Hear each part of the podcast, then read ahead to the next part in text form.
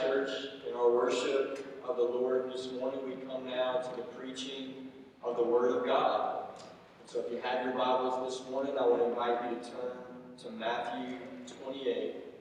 Matthew 28. And before we read that text together, we're going to call out to the Lord we're going to ask for God's blessing this morning upon God's Word. So let's pray together. Father, we come again in Jesus' name. And we come to honor you. You are the Lord our God. We come to bow before you, to proclaim your glory. We come to sit at your feet this morning. Lord Jesus, you are our King.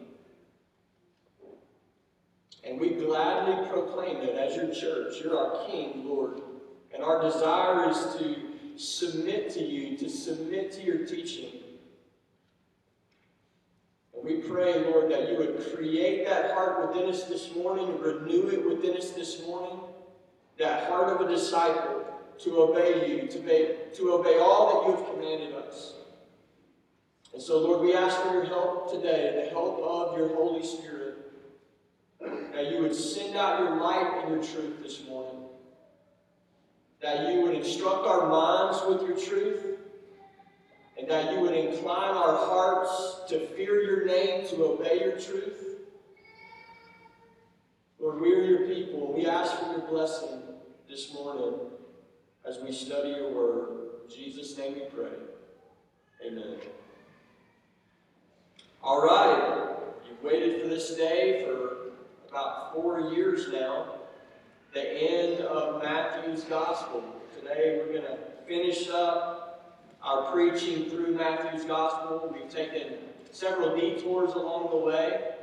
Um, that whole COVID thing happened right in the middle of our exposition of Matthew, but today we come to the end. And at this point, just, just by way of reminder, our Lord Jesus has been crucified for sinners. And then Matthew tells us that on the third day, Jesus was triumphantly resurrected from the dead. And at this point, the readers of the Gospels are left with this question what next? How do we, how do we, how, how can we possibly respond to such glorious news, world changing news of the resurrection of Jesus Christ. What next? How do we live in light of these realities? And our text this morning is going to answer that question. Let's read it together. Matthew 28, beginning in verse 16 to the end of the gospel. Now the eleven disciples went to Galilee, to the mountain to which Jesus had directed them. And when they saw him, they worshipped him. But some doubted. And Jesus came and said to them, All authority in heaven and on earth has been given to me. Go therefore and make disciples of all nations, baptizing them in the name of the Father and of the Son and of the Holy Spirit teaching them to observe all that I have commanded you. And behold, I am with you always to the end of the age. This is God's word to Grace Community Church this morning. Now, we've got a lot to cover today, so we're going to dive right in. Notice that Matthew starts in verse 16 with this reminder that we are now down to 11. Not 12, it was 12, now it's 11. That's a reference to Judas the traitor who has fallen away from the Lord Jesus. Now, the 11 that are left, they make a journey from Jerusalem, where Jesus was crucified and raised from the dead, and they make a journey to Galilee. And this is exactly what the angel told the women outside the tomb of the Lord Jesus, the empty tomb, that Jesus would appear to his apostles in Galilee. So they make this trek, and upon the appearance of Jesus. At this point, they become eyewitnesses of the resurrection of Jesus Christ. And verse 17 tells us that in this moment, some of them doubted, which almost certainly means that when they saw the, the, the one that they saw die now raised from the dead, some of the eleven were asking, Is this really him? Is this really Jesus? Could this really be true that he just conquered death? That he died? They put he was dead, dead, dead. They put him in a tomb. Three days he was dead, and now he's raised from the dead. Could this really be true? Some doubted, verse 17. But then verse 17 is also indisputable evidence. Ryan mentioned this last week that Jesus Christ is the object of worship in the New Testament. When they saw him, what did they do? They worshiped him. They didn't just respect him or admire their master, they worshiped the Lord Jesus. And that's exactly who Jesus is. He's Lord. You don't merely respect him. When you see him rightly, you bow down and you worship him as God incarnate. He is a man, but he's not merely a man. And the eleven now know it. The one who taught them on the streets of Galilee now has conquered death, and they behold deity in bodily form, fully God and fully man, with face in the dirt. They worship the Lord Jesus Christ. Now, the early church, in response to heresy about Jesus, confessed this doctrine of the two natures of Christ fully God, fully man, and they confessed this with tremendous clarity in 451 AD at the Council of Chalcedon. Listen to this. We read, We then, following the Holy Fathers, all with one consent, teach men to confess one and the same Son, our Lord Jesus Christ, perfect in Godhead and also perfect in manhood, truly God and truly man, consubstantial with the Father according to Godhead, and consubstantial with us according to the manhood, begotten before all ages of the Father according to the Godhead, and in these latter days for us and for our salvation, born of the Virgin Mary according to his manhood one and the same Christ to be acknowledged in two natures, each nature being preserved and concurring in one person, not divided into two persons, but one and the same Son, the only begotten God the Word, the Lord Jesus Christ.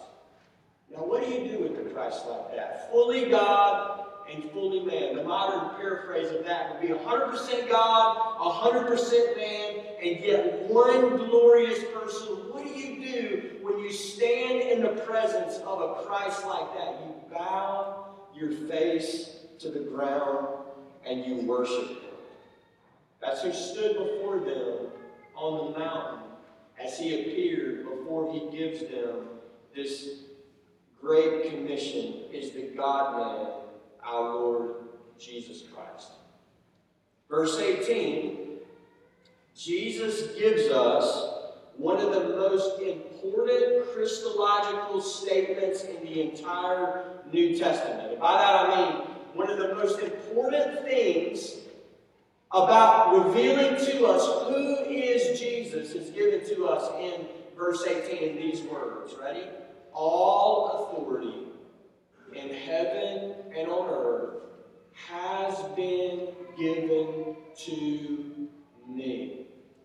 This is what Jesus says about himself. Now remember, this is the man from Galilee. This is the carpenter's son. And yet he confesses to his disciples, preserved for us in Holy Scripture, that he is the universal sovereign King and Lord, not only on earth, but also in heaven. And notice the word all. Jesus says, all authority, meaning every single ounce, meaning there is no authority in all the created realm that doesn't properly belong to the Lord Jesus Christ. All authority in heaven and on earth belongs to me, Jesus said. It has been given to me. Now, this is one of the most important things for you to know about Jesus. It's his authority. Okay, there's lots of insufficient versions of who Jesus is. History Channel Jesus flying all around us. And yet, one of the most important things you can know about the biblical Christ is all authority is His, every bit of it. In other words, Jesus is King. Jesus is Lord in every way. And listen, He's not King like human kings are kings.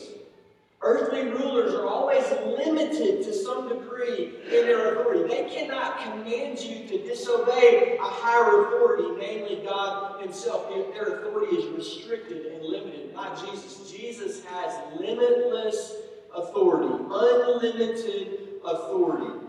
And not only on earth, but also in heaven. Listen, what, think, think, think of not only does Jesus have the right to command you, bow down and worship me as your king, he has the right to command all the angels of heaven to bow down and worship him as king. All authority in heaven and on earth is given to the man, Christ Jesus. He is the king. Now, one of the difficulties with that phrase in verse 18 is working through this, this confession with these questions in the background. And the questions sound something like this Wait a second. Wait a second. If Jesus is God, he already has authority. What, do you mean all authority is now given to me? And wait a second, if Jesus is God, who gave him the authority? Like, how in the world do, do, do these things work? And I want to give you a twofold answer to that question. One, I want to point you back to the two natures of Jesus that we just discussed. And second, I want to point you to the context of the resurrection in Matthew 28. First, the two natures of Christ. It is only through this framework of two natures, one person, two natures, one Christ, that we understand this phrase and other phrases like it in the New Testament.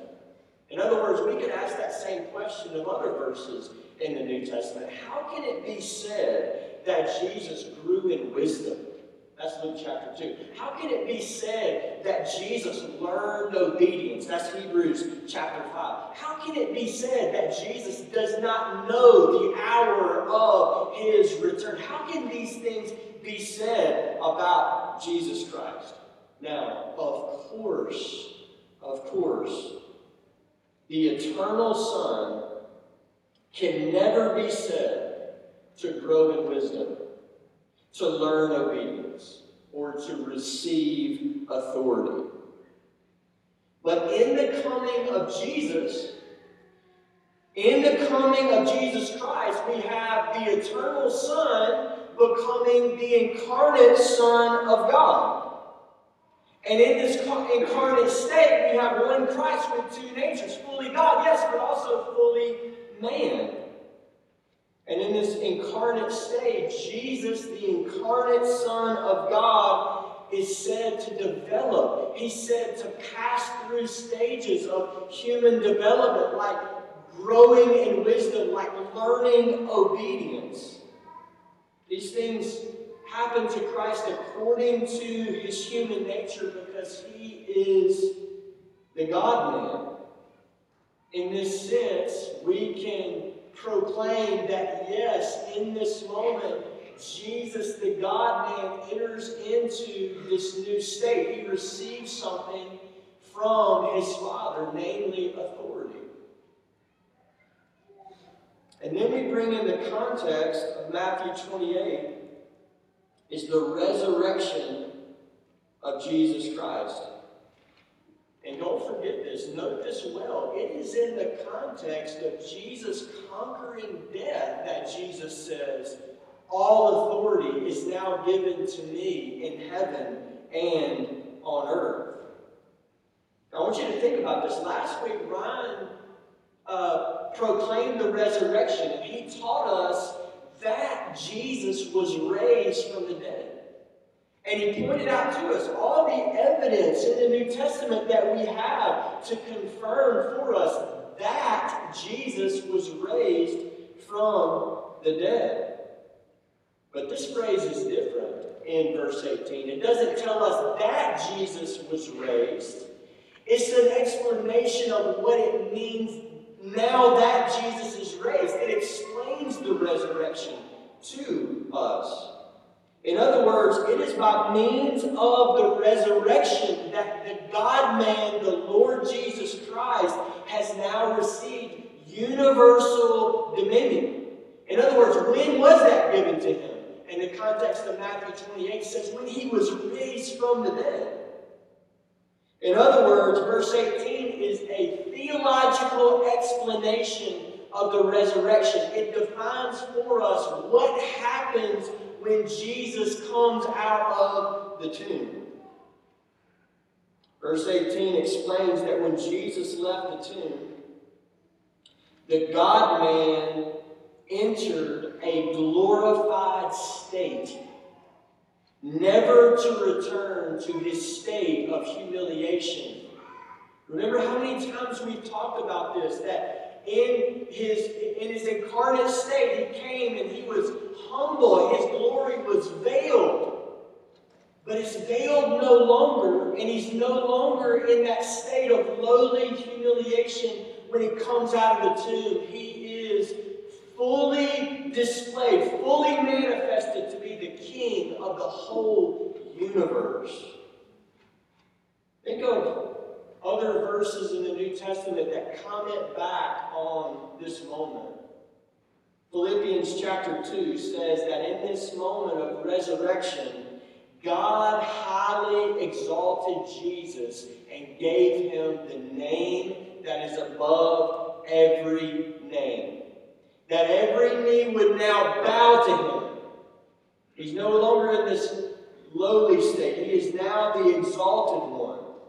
Every knee bowing to Christ. Think of Romans chapter 1 tells us that in this moment of resurrection, Jesus was declared to be the Son of God in power according to the Spirit of holiness. 1 Corinthians 15 says it this way that in this moment of resurrection, Jesus became the life giving Spirit. He entered into his glory his immortal, everlasting glory, the reward of his obedience, the reward of his suffering.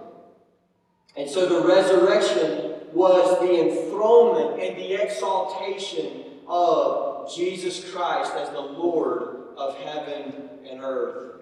You could even say it this way when Jesus came out of the tomb, creation met its glorified King. All authority in heaven and on earth has now been given to the man, Christ Jesus. Now, our passage this morning, the Great Commission, really clarifies for us to what end has Jesus received this authority. In other words, how will this authority be manifested? How will it be displayed? To what end will he use this authority? Look at that word therefore in verse 19, and that's our link between the confession that Jesus makes about himself, all authority is now mine, and the mission that Jesus sends uh, his church into the nations that, that pivots on that word, therefore. The authority that Jesus has is the ground upon which the church enters into its all nations mission. And so the Great Commission tells us not only that Jesus is King and Lord in every way, it also explains to us how this King is going to build and expand his kingdom. He's going, to, he's going to build it to the ends of the earth. He's going to expand it to all the nations. And this is just another way of saying that Jesus is going to do what Adam failed to do. He's going to fulfill the dominion mandate Genesis chapter 1. He's going to subjugate everything. He's going to take dominion over every corner of the creation. He's the real king, the true Adam. He is God's Christ. And he's going to extend that reign to the end of the created world. And just like Adam was to accomplish this mission that he failed to do with the help of his bride, the Lord Jesus is going to extend his rule through his church, the bride of Jesus Christ. This is the Great Commission. Now, some of you have heard this before, that this commission involves four verbs in verses 19 through 20. Go, make disciples, baptize, and teach. Four verbs. And yet, one of the four is the main imperative in the Great Commission. In other words, there's one uh, that gets the central force of the command and the, the mission that Jesus sends his church into the world to accomplish. And the other three are adverbial participles that are related to grammatically to the main command, but they're subordinate to the main command. Now, some of this is getting into the grammatical weeds, but important. But as important as the Great Commission is, I think this is worth us spending time to get exactly right. And I want to labor towards that end for just a few minutes. I remember uh, hearing a preacher uh, ask a room full of college students, this was years ago, to yell on the count of three which verb they thought was the central command in the Great Commission. And on the count of three, everybody in the room yells, Go! And he immediately responds, No! Okay? Um, you see, the main verb in the Great Commission is not uh, go, it's actually the command to make disciples. This is the imperative, this is the central thrust of the commission of the resurrected Christ who holds all authority in his hands. This is what he sends us to the nations to do to make disciples. Okay? The other three participles, going, baptizing, and teaching, are important but subordinate to this command. And so the majority of our time this morning is going to be really drilling down on what that means to make disciples of all nations. Now, there are a lot of theories about what it means to make disciples, and I want to try to clear up some of this this morning. And this is something that I believe that our church uh, especially need, needs to hear. In other words, if you're here this morning as a visitor, I'm going to camp on some things that you might not understand. Why is, he, why is he spending so much time on that? There's some things that I think we need to uh, set in order, uh, reform as a local church. I'm going to labor to that end. Okay? It is very common to understand the command to make disciples to mean training immature Christians, usually through a set frequency of meetings and curriculum, with an aim to bringing those immature Christians to mature Christians. Everybody with me? That's, that's a common way of understanding what it means when we hear that command to make disciples. I'll say it again. Training immature Christians, usually at a set time and with a set curriculum, with an aim for them being more mature Christians. Okay? And this is not a bad thing, Let me say that in front of you. It is a good thing for anybody to move from immaturity to maturity in Christ by any means that is helpful to them. Okay? Now, with that said, I want to give you five reasons why you should understand the command to make disciples as a conversion verb, not a Christian growth verb. As a conversion verb, not a Christian growth verb. Okay? Now, I know this is different than some have heard for a, for a long time. It's different than what I've said at different times in my life. So hear me out, jot these down, test these things, see if these things are so. Number one, number one, why this should be understand understood as conversion verb and not a helping Christians grow verb. Number one, the verb is used four times in the New Testament. Jot these references down. Matthew 13, 52, Matthew 27, 57, Matthew 28, 18, and Acts chapter 14, verse 21. And I would argue in all four references, they refer to people being converted to Christ, not Christians growing stronger in their faith. And the one that is especially clear is Acts 14. So I want to ask you to turn there this morning. Acts 14, 21. Now, really simple but helpful question to ask when you're thinking about the Great, Great Commission and how do we respond to it is to ask this question. How did the apostles respond to it? In other words, if we can understand how they understood their mission and how they responded to the King's Commission in the book of Acts, then we get some light into what we're supposed to be doing in this world. Look at Acts 14, beginning in verse 21. This is the first missionary journey where the gospel goes to the nations intentionally. And we read this When they had preached the gospel to that city and made many disciples, they returned to Lystra and to Iconium and to Antioch, strengthening the souls of the disciples, encouraging them to continue in the faith.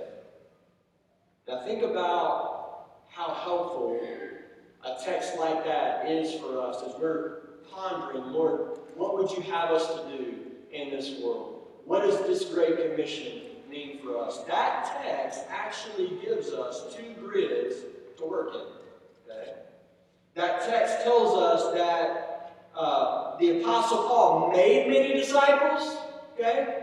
And then that same text tells us that he strengthened those disciples to continue in the faith. And those are the two gears that we're talking about this morning the conversion verb and then the Christian growth verb. Here's a couple of things we can learn from Acts 14. Number one, it tells us how the apostles made disciples. Let's read it again. When they had preached the gospel and made many disciples. Friends, disciples are made by preaching the gospel. If you don't remember anything else this morning, that's the thing I want you to take away and to consider, and for it to land on all of us. How are disciples made? Disciples of Jesus Christ are made by preaching the gospel. When they had made many disciples, when they had preached the gospel and made many disciples. Disciples are made by preaching the gospel. You become a disciple by receiving the gospel with repentance and faith. Number two, it tells us that the work is not done after you make a disciple. Okay? In other words, it doesn't say they preach the gospel, they made disciples, boom, they're done. Okay? It tells us that those disciples will always need what? Strengthening encouragement to continue to the very end. In other words, one of the things that the apostle was engaged in was a finished thing, never to be repeated. They were disciples. The other thing that the apostle was engaged in is a repeated work until those disciples are raised from the dead. In other words, in Acts 14, make disciples is the conversion verb.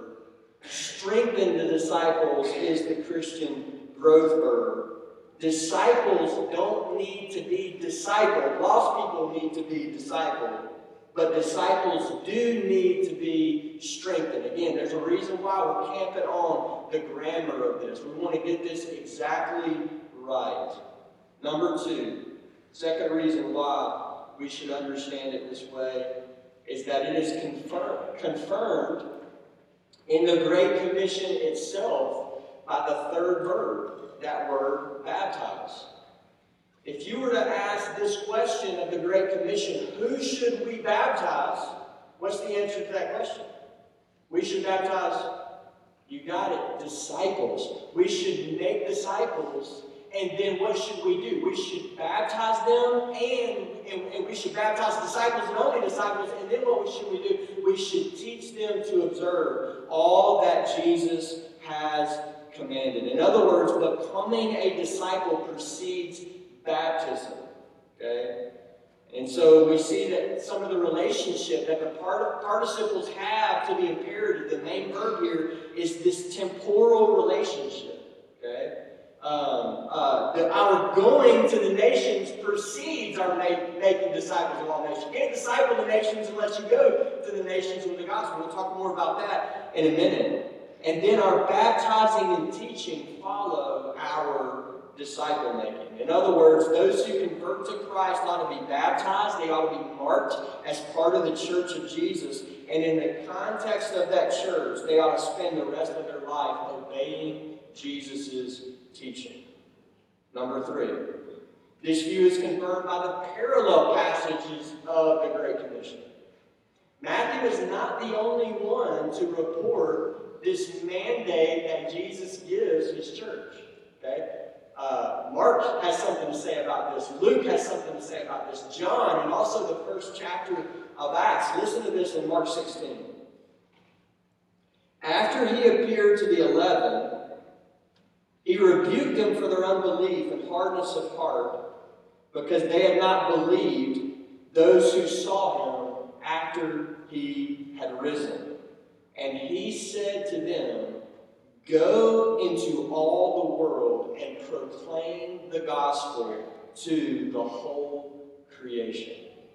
In other words, what does Mark tell us that Jesus sent his church into the world to do? It was a mandate to preach the gospel to the nations. Turns out not only Mark, also Luke chapter 24 says, Thus it is written that the Christ should suffer and on the third day rise from the dead and that repentance for the forgiveness of sins should be proclaimed in his name to all nations. Again, the church is sent to proclaim the name of Jesus to all the nations of the earth. And the simple reality is Matthew is not reporting a different mandate than the mandate that Mark is reporting or Luke is reporting. Okay? The mandate is the same to preach the gospel to the nations. This is what it means to make disciples. Now, the different wording can be explained in this way. Mark and Luke are viewing the Great Commissions through the lens of the means by which it will be accomplished, preaching the gospel. While Matthew views the Great Commission through the lens of the intended result of that preaching, making disciples. But the important thing for us to note is it's the exact same mission. Disciples are made by preaching the gospel. Number four, this view is confirmed by the precursors to the Great Commission.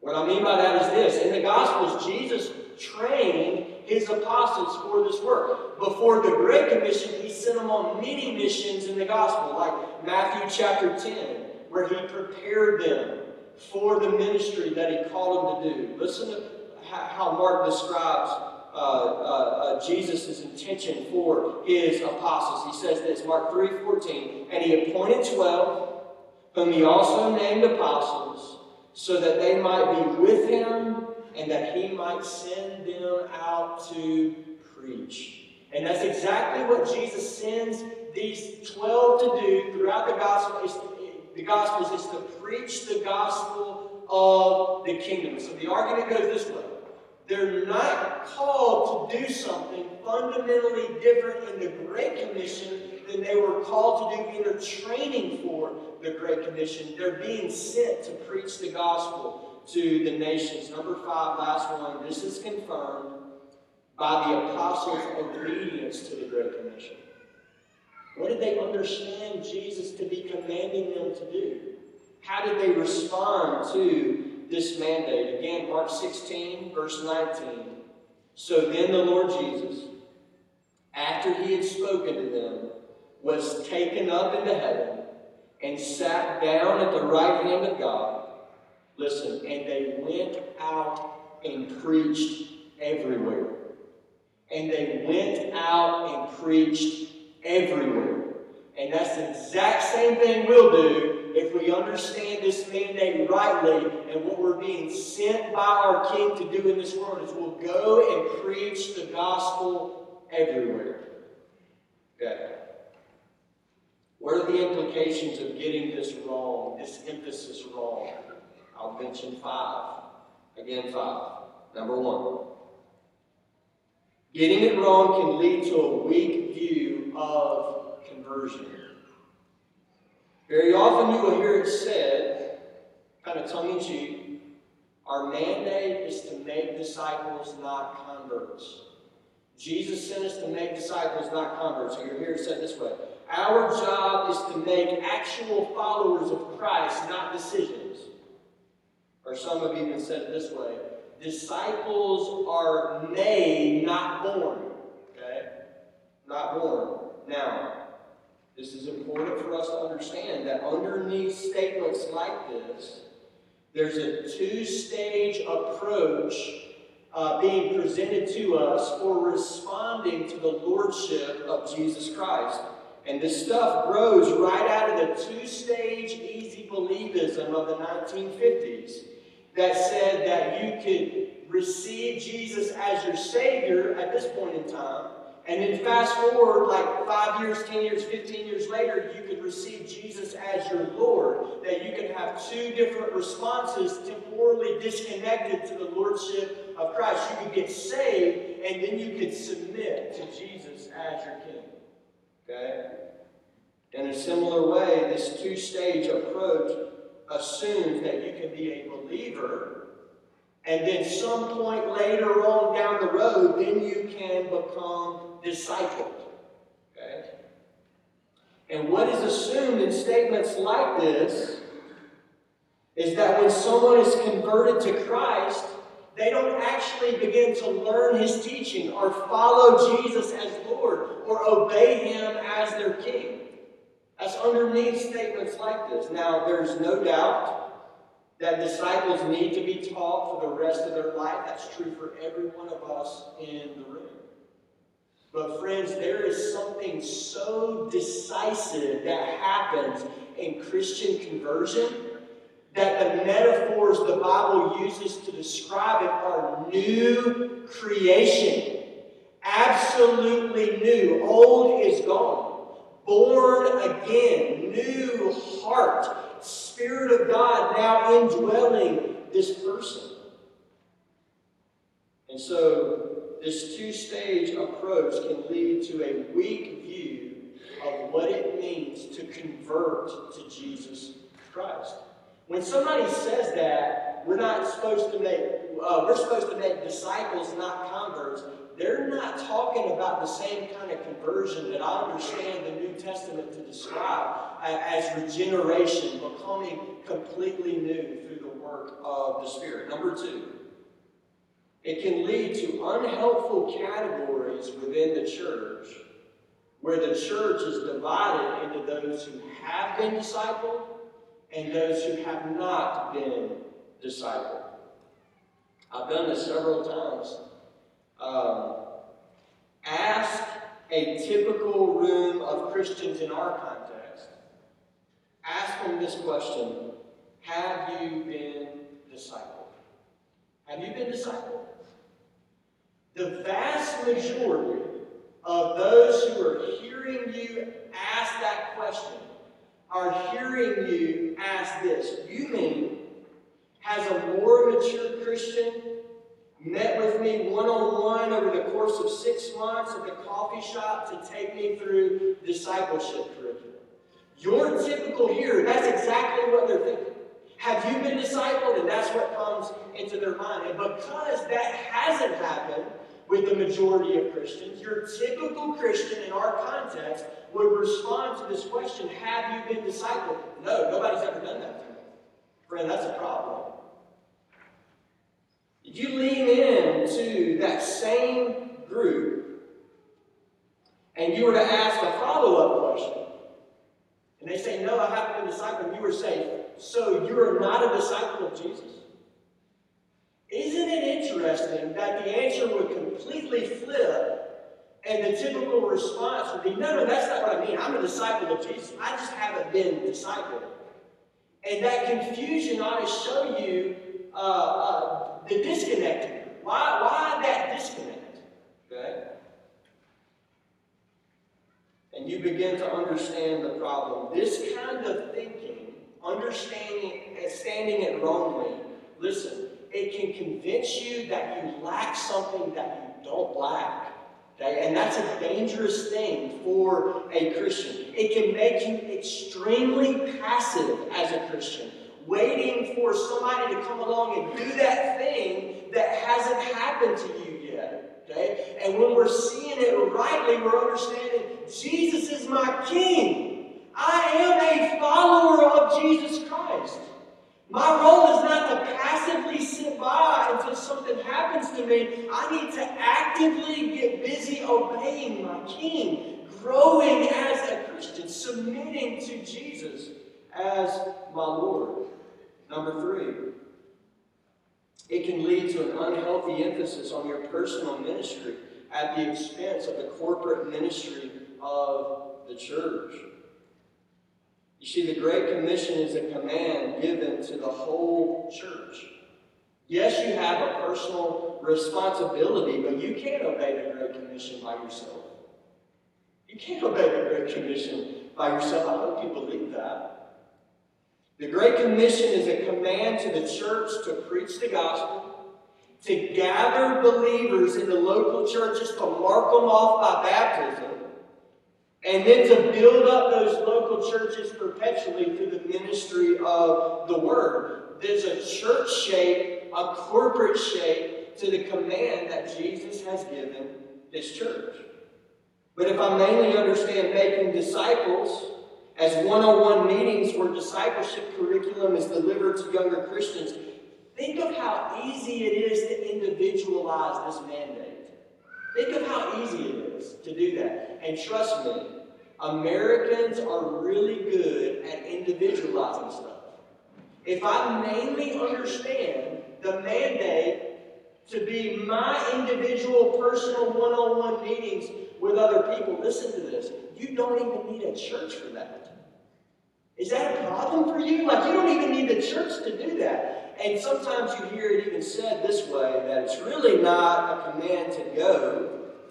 Uh, it's really as you are going in the sense that Jesus is just telling us wherever we happen to be to make disciples. Now, that's not a bad thing. You, I mean, preach Jesus wherever you are, but think about how weird this would be. Uh, can you imagine the apostles sitting around talking to each other saying, well, you know, Jesus never really commanded us to go. Jesus just said, as you're going. You know, just wherever you happen to be, you know, uh, make disciples, just as you're going. Never mind the fact that John's version of the Great Commission, Jesus says this, as the Father has sent me, so I am sending you. They knew they were commanded to go. But one thing I've never heard anybody say, and this, this just brings it just right to the fore, is the third verb just shows you how the church is just wrapped all into the Great Commission. I've heard people say a lot over the years, as you're going to make disciples, I've never heard anybody say, as you're going, wherever you happen to be, baptize. Coffee shop, workplace. I mean, you're just dunking people everywhere. Somebody's responding to Christ. In other words, you know you need the church for that. You know you do. You know that baptism marks off the church from the world. So an unhealthy emphasis can lead to an overemphasis of private ministry and a de-emphasis of the corporate ministry of the church. I'll say it this way. The Great Commission is not you and Jesus on a private mission. It's us and Jesus on a corporate mission. This is a mission given to the church. And it's not even just that you need a local church. Okay? Uh, the whole church is in view here. Why? Why? Because one church cannot disciple the nations. We partner with gospel preaching churches all over the world to accomplish this task. Why? Because this is a mega task. Can't do this on our own. We need the church. Number four, it can lead to an unhealthy emphasis on a type of ministry that is not commanded in the Bible while de emphasizing the ordinary means of grace that are commanded in the Bible. And what I mean by that is this many of us have been helped by what is commonly referred to as disciple making, that one on one training with an older believer. But have you ever observed that's never commanded anywhere in the Bible? And have you ever observed the second step that we don't even have an example of that anywhere in the Bible? I mean, it's like boom, boom. Not only is it not commanded, Jesus didn't do that, Paul didn't do that, none of the apostles did that. Friend, do you see it as problematic that, that it's not found in the scripture, but it's the main thing that jumps in our mind when we think about have you been discipled? That's a problem. What about all the means of grace, all the commands that have been given? And uh, what about all the things the apostles did, by example, show us of how they made disciples? That needs to be the emphasis. Okay? It doesn't make the other things bad. It just makes them subordinate. They ought to be so subordinate to what is commanded. What is the ordinary means of grace? And I'll say it this way You primarily grow as a Christian through the corporate ministry of the church. Okay? The gathering of the saints, the preaching of the word, the taking of the Lord's Supper, praying with the saints. Okay? This is how disciples are ordinarily strengthened. This is why the Bible commands us not to forsake what? The fellowship, the gathering of the saints, the meeting of ourselves together. This is why the corporate gatherings of the church have promises attached to them that private meetings of Christians don't have those same promises attached to them because we're supposed to think about them as primary.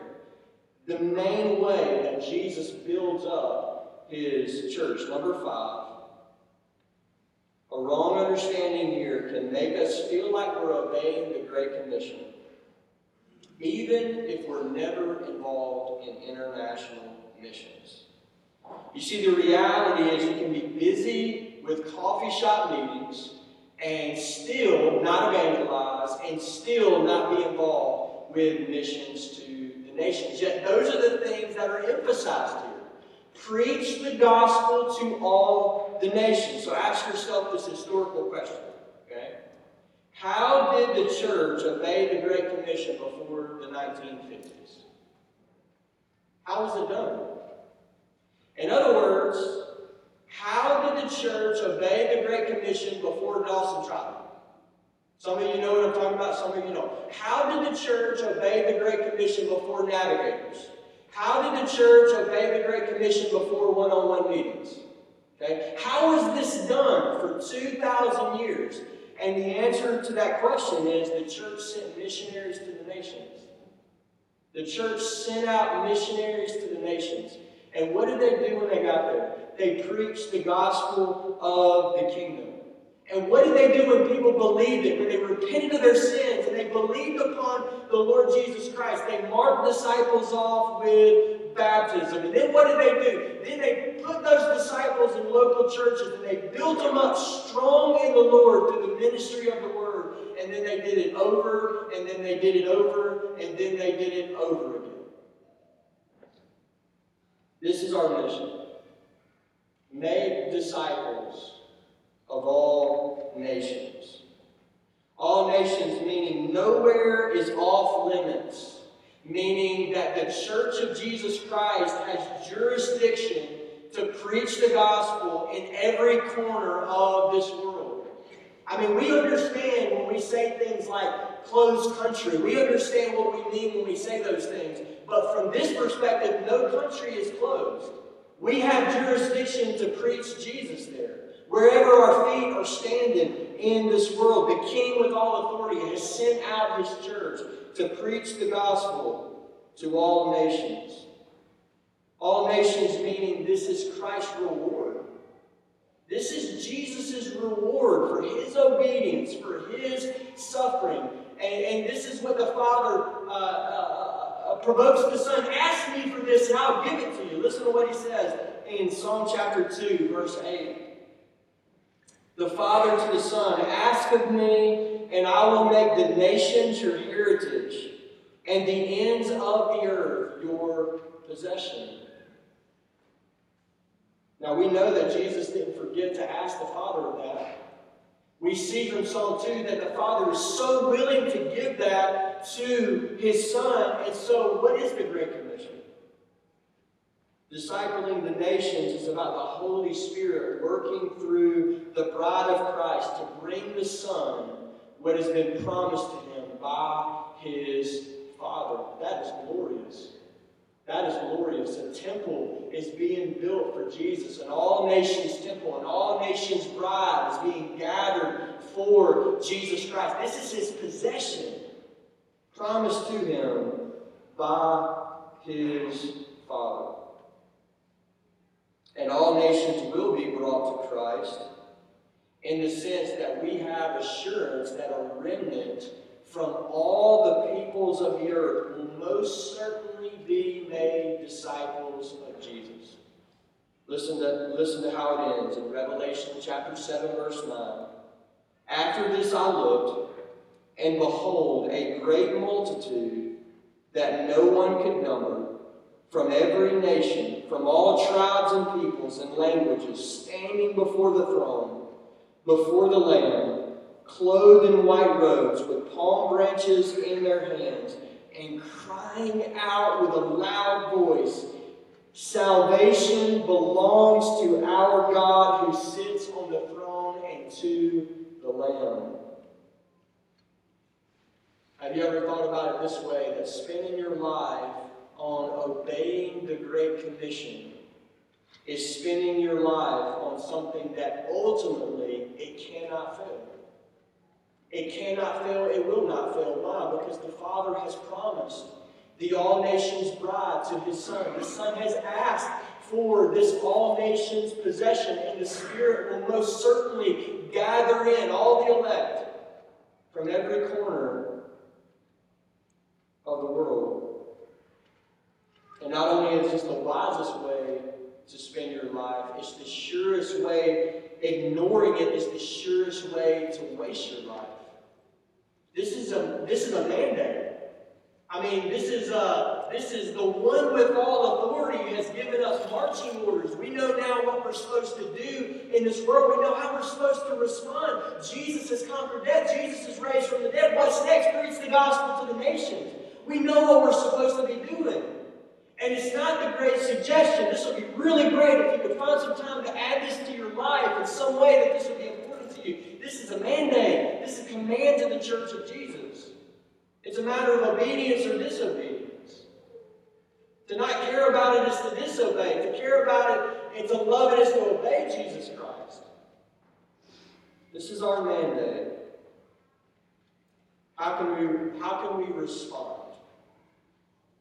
There's several things this morning I don't have time to go into here. We have this beautiful Trinitarian uh, uh, uh, uh, phrase here. I hope you, he said, uh, in the name, baptize them in the name, and then he doesn't give us one, but three persons.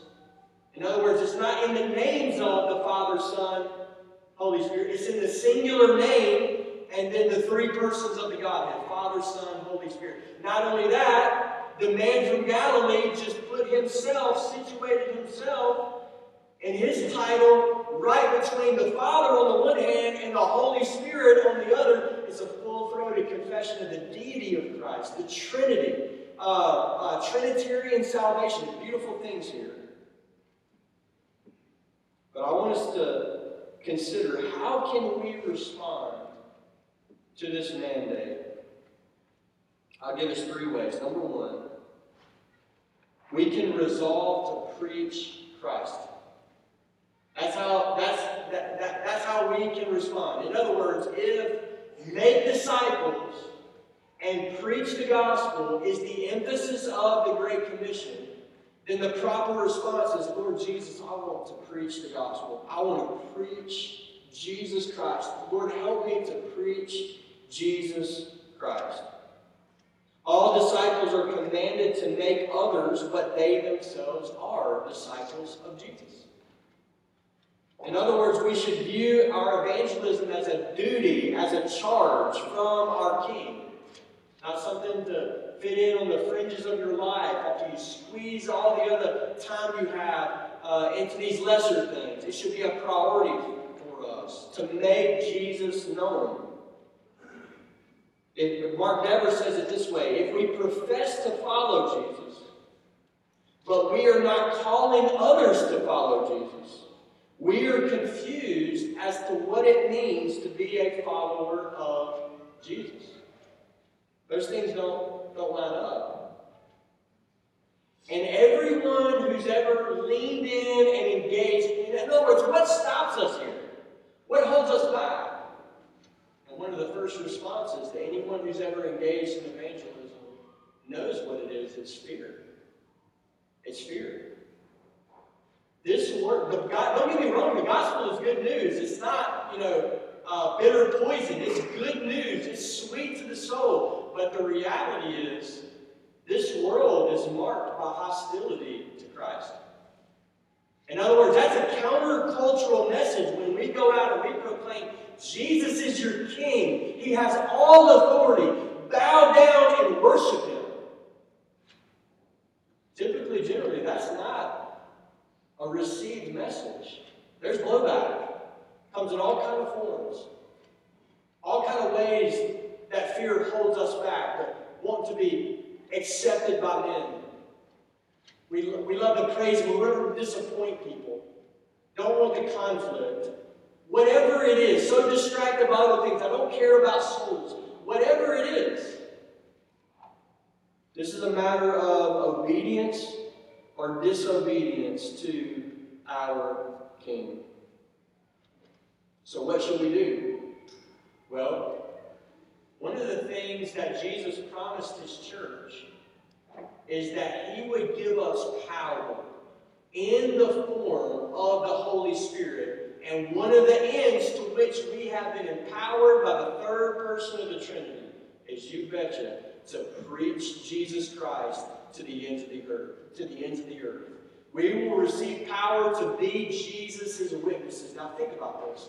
The gospel is such a supernatural message to proclaim that you can't even proclaim it how you're supposed to proclaim it without the power of the Holy Spirit. There's not a person in here that has enough natural boldness to draw from your bootstraps what you need to faithfully preach Jesus Christ. Every one of us are in the same boat. Introvert, extrovert, just throw all that stuff overboard. We all are in the boat that we need the Holy Spirit's power to proclaim Jesus Christ. And so we ought to ask for that. We ought to pray for that. We serve the God who became man died for our sins, defeated death, and who sits on the throne of the universe. Whom shall we fear? And what we need is for the Spirit of God to drive that truth deep into our souls. Of, Lord, whom shall we fear? You're the King. You have all authority in heaven and on earth. So we should pray to be unhindered by fear in our evangelism. You are sent in the name of one who has all authority, so do what? Go tell the world who their king is. That's the mission that Jesus has sent his church in the world to proclaim. Number two, let's resolve to send missionaries to the nations to preach the gospel. To preach the gospel. Now, this, this argument is picked up in Romans chapter 10. Uh, how are they going to hear unless someone is what? Unless someone preaches. And how is someone going to preach unless someone is what? Sent. Okay? And so the Great Commission assumes that there will be a steady stream in every generation of goers and senders, rope holders and those who go down into the well. And this must be the work of the church in every generation. This is how Jesus' kingdom will expand to the ends of the earth. This is how it's always expanded. This is, this is the plan. Okay? We, the Church of Jesus Christ, sends missionaries to the nations to preach the gospel of the kingdom. And I'll mention this. Our priority should be sending missionaries to places that do not have gospel preaching churches. You say, well, that makes so much sense to me, okay? Let me sharpen it some, okay? Nothing wrong with planting churches 20 minutes away. Nothing wrong with that. But ask yourself this question How many churches are doing? How many churches are doing that? Man, we'll swell up, you know, and, and, and heave off and go 50 here, 20 minutes away, 50 here, 20 minutes away, 50 here, 20 minutes away. And then ask yourself another question. How few churches are sending teams to plant churches 10,000 miles away? How few? I mean, think about this. Think about all the things in our context that fall under the category of missions. And think about how much resources and energy and bodies are thrown at the main thing. Okay? And that's the disparity that I want to highlight. And this means we need focus and discipline as a local church to set aside even good things. Okay? That could potentially distract us from doing the main thing. We've talked about this for years in our elder meetings at Grace Community Church. How do we keep the tip of the spear being missionaries to the nations, church planting teams to the nations, and then the other things we do subordinate, but that this is so central that it's clear that this is what this is our missions focus. Okay? How do we do that? That takes discipline intentionality. We need to pray towards that end. Number three, let's send missionaries to the nations to plant churches. Okay, and I, I split these off, and not only to preach the gospel, but to plant churches. This is highlighting that church shape to the Great Commission. Missionary teams should be church planting teams. Okay? With qualified, uh, with with, with elder qualified leaders. In other words, you should not think about missions being something fundamentally different than leading churches. The only difference is the proximity of where it's happening. Okay? The mission is the same. Missionary teams should be church planting teams. Some of the worst ecclesiology that you will ever find anywhere in the world is on the mission field. Okay? And we got way too many missionaries that have been sent out with a general desire, a sincere desire to serve Jesus, but who do not have clear biblical strategy of what they're being sent out to do. Plant churches. Think of all the missionaries you know. Think of all the parachurch activity. How many of those are planting churches? How many are walking away from that work 5, 10, 15 years later and the Church of Jesus Christ is now planted in that land that did not have the Church of Jesus Christ. We got to recover that. That missions is about planting churches. This should be reflected in our financial support. It should be reflected in, in who we send and how we send them. And this is what we should pray for at Grace Community Church, at our church, when we ask God to raise up missionaries, what are we asking God to do? We're asking God to raise up church planting teams. Men and women who love the gospel and love the church of Jesus Christ. Qualified leaders who know what they're being sent to do. I mean, think about that. If all you have is a love for Jesus and a desire to preach the gospel, and you get to the place that doesn't it, you start preaching, and then people start actually responding. You're like, man, this is amazing. The gospel is the power of God to salvation. Now, what do I do? And the answer to that question is everything related to the church of Jesus Christ. You baptize them, you mark them off from the world, you bring them into the church, you, you set up the ordinary means of grace, you set up elders, biblical sound doctrine in the local church, and this needs to be the strategy to all nations to the end of the world. So we need to pray for this. When we pray to the Lord of the harvest to raise up laborers to be sent into the harvest. This is what we're praying for. Churches. Man, I hope you're encouraged by I hope you love this. Every time you think about it, of what God has done through this church, when we can look at our brother uh, and sister in Kunming, China, and, and Puno, Peru, and Lord willing, uh, in Moldova, and you can see what? Man, the church is being planted there. God established the work of their hand. The church of Jesus is being planted in these places. We need to be praying towards that end. Last word here is just notice that the last word of the Great Commission is a promise instead of a command. Verse 20. Jesus says, Behold, I am with you always to the end of the age. And this reminds us what kind of king Jesus is. It reminds us that our master is not a hard master, he's not a Pharaoh. Jesus doesn't demand bricks and deny straw. Who is Jesus? He issues our marching orders, he's our king. But not only that, he's with us to fulfill them. He's with us to carry them out. And he's with us all the days, he says. Always even to the end of the age. Now, I'll point out again, this promise is plural.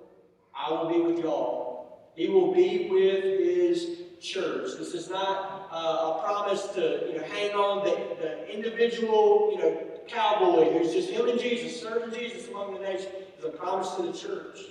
As we send out missionaries, as they proclaim the gospel to the nations, as they're mark, marking off local churches, Jesus is with his church as we carry his name to all nations.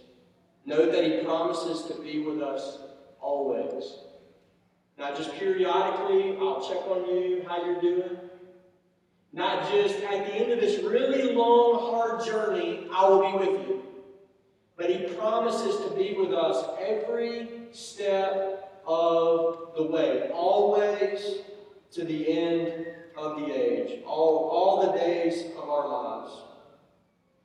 And so, the one thing that we never have to fear as we respond to our King, as we pray to the Lord, Lord, don't let me waste my life, you know, piddling with the things of this world. Help me to make it count. Help me to serve you, Lord Jesus. We don't have to fear in this world is being alone. Jesus has not left his church alone. He is present with us by his Spirit all the days to the end of the age. And so the very last word of Matthew's gospel is that Jesus is our Emmanuel. He's God with us. He's not far away from us. He's our Emmanuel. He remains our Emmanuel every single day. He's our Emmanuel. He is with his church. And unto all eternity, God is with us in Jesus Christ through the end of the age. Let's pray this morning. Father, we come and we ask, Lord, that you would sanctify us with your truth this morning. Lord, we ask for hearts to receive your teaching. And Lord, we do ask, God, that you would Help our minds to comprehend, to understand what you've called us to do in this world. Lord, I thank you for Ryan's prayer earlier. And we pray it again. God, we ask that you would make us an Antioch here. I'm reminded of how many times we've asked you to do that over the years. God, make us fruitful in this world.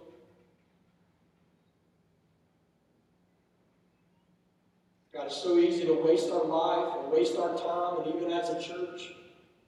God, we pray that the power of your Spirit will come upon us. Lord, we confess that what you've called us to do, we cannot do without your power. And so, Lord, we ask for a mighty stirring in our midst. You're the Lord of the harvest. You're the sovereign over the all nations mission. And Lord, we worship you. You know how to send missionaries.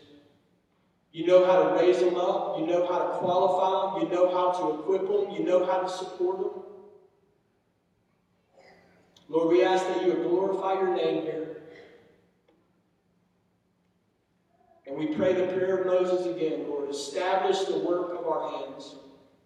Let your favor be upon us as a local church. Empty of us, empty us of all pride, Lord, and boasting. We want none of that, God. We want you to be glorified among the nations.